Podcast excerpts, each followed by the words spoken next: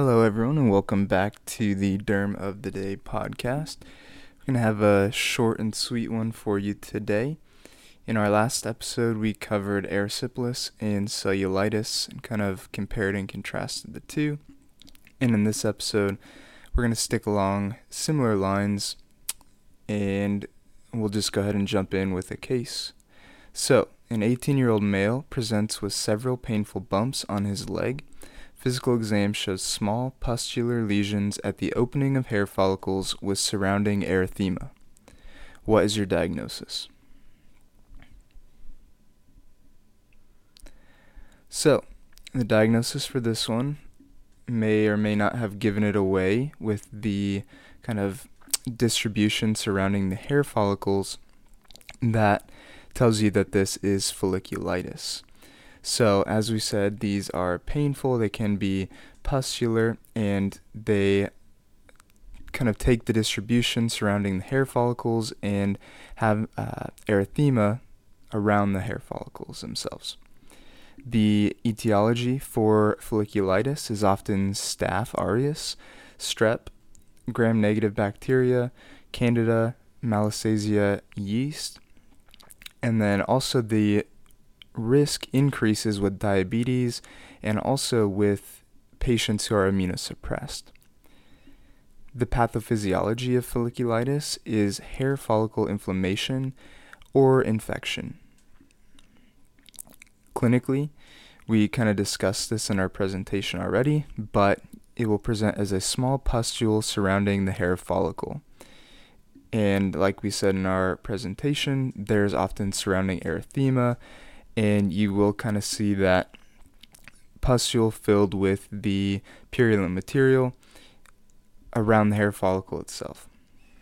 As the folliculitis progresses to deeper layers, you can get a furuncle, and then if it goes even deeper, you can get a carbuncle. Diagnosis is a clinical diagnosis. If you're unsure or you need to rule out other differentials, you can do a KOH prep you can also do a biopsy if you suspect a fungal infection. Treatment of folliculitis. If the folliculitis is mild, you can just use a topical antibiotic to cover staph and others, such as mupirocin. If it is severe, but you're not suspecting a methicillin resistant Staph aureus bacteria, you can use oral cephalexin or dicloxacillin. And if it is severe and you do suspect a MRSA infection, you can use clindamycin or doxycycline. So, to sum up, if you have a patient comes in with painful bumps on any part of their body really, and you see on physical exam pustular lesions kind of with perifollicular erythema, you want to suspect folliculitis.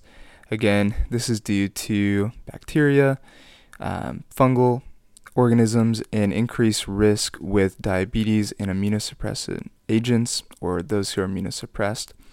And basically, all it is is just inflammation or infection of the hair follicle. If they go deeper, you can get more serious infection and more painful lesions to make the diagnosis, you can just do it based on the clinical presentation, the good history, and physical, but you can do other testing to rule out different differential diagnoses if needed.